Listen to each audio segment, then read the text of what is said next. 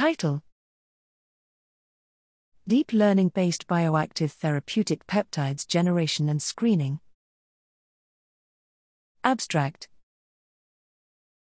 Many bioactive peptides demonstrated therapeutic effects over complicated diseases, such as antiviral, antibacterial, anti-cancer, etc., similar to the generating de novo chemical compounds, with the accumulated bioactive peptides as a training set it is possible to generate abundant potential bioactive peptides with deep learning. Such techniques would be significant for drug development since peptides are much easier and cheaper to synthesize than compounds. However, there are very few deep learning based peptide generating models.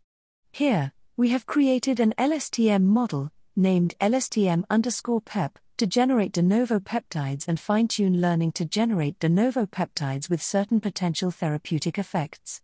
Remarkably, the antimicrobial peptide database has fully utilized in this work to generate various kinds of potential active de novo peptide.